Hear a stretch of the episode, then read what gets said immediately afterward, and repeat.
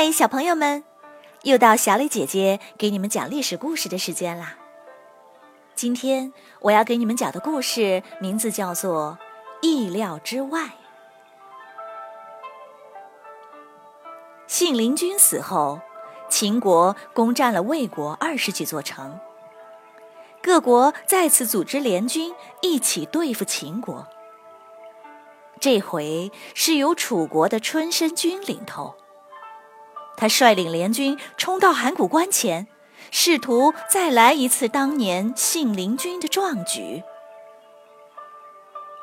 谁知秦军出关应战，咔咔几下就把联军打得大败。春申君狼狈地逃回楚国，他赶紧去见楚王，说：“这回咱们惹了秦国，以后恐怕再也没有安定日子了。”楚王也害怕了。春申君接着说：“当年白起攻破郢都，逼得我和你一起去秦国当人质，才换来和平。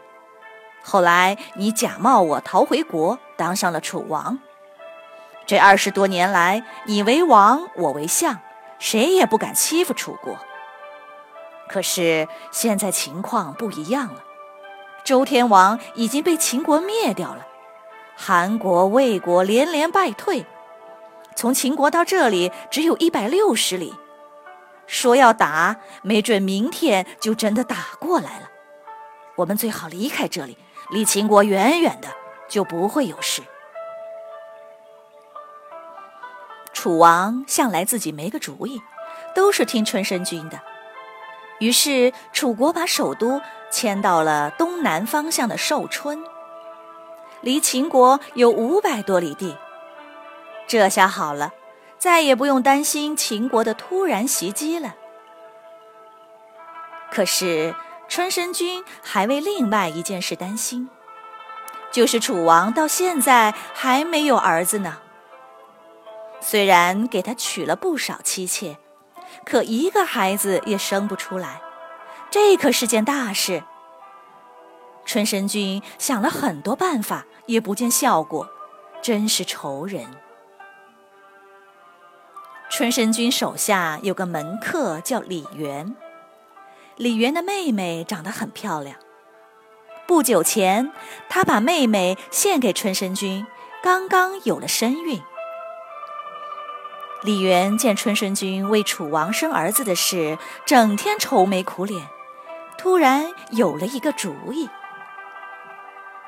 他对春申君说：“我妹妹刚到你这里不久，别人都不认识她。我看你整天犯愁，不如把我妹妹献给楚王。如果运气好，生下一个儿子，就万事大吉了。那时楚王是你的儿子，谁还敢跟你比呢？”春申君觉得可以试试。就把李元的妹妹献给了楚王。楚王很喜欢她，不久真的生了个儿子，立为太子。楚王就更加喜欢了，立她为皇后。李元也得到重用，在朝中的权势越来越大。三年后，楚王病重，眼看就要活不下去了。这时，有个叫朱英的门客去求见春申君，说：“天下有意料之外的福，有意料之外的祸，还有意料之外的人，你知道吗？”春申君一脸疑惑，问他到底是什么意思。朱英说：“你当了二十多年宰相，和楚王没什么区别。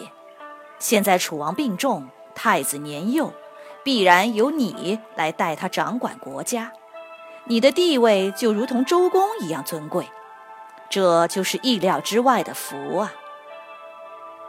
春申君面露微笑，有些得意。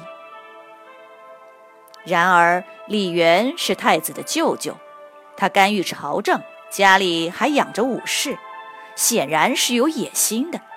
等楚王死了，他一定会抢先入宫。对你不利，这就是意料之外的祸呀。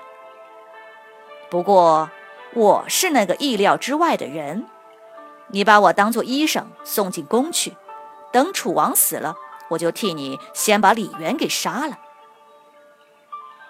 春申君心想：“你可不知道，太子是我的儿子，李元跟我是亲戚呢。”他拒绝了朱英，说：“你放心，李元可没有那么大的胆子。”朱英跺着脚说：“原来你也是个意料之外的人呐！”说完，扬长而去，逃离了楚国。十几天后，楚王去世了。李元果然抢先进宫，并设下埋伏。等春申君进去时，刺客们一跃而起，杀死了春申君。随后将他全家满门抄斩。太子继位，成为了新楚王。死去的春申君一定瞪圆了眼睛，想要说。这可真是件意料之外的事啊！好了，小朋友们，今天的故事就讲完了。你来说一说，如果你是春申君，听朱英讲完三个意料之外，你会怎么打算呢？欢迎进入公众号，直接用语音回答。好了，小朋友们。今天的故事讲完了，那我们下个故事再会。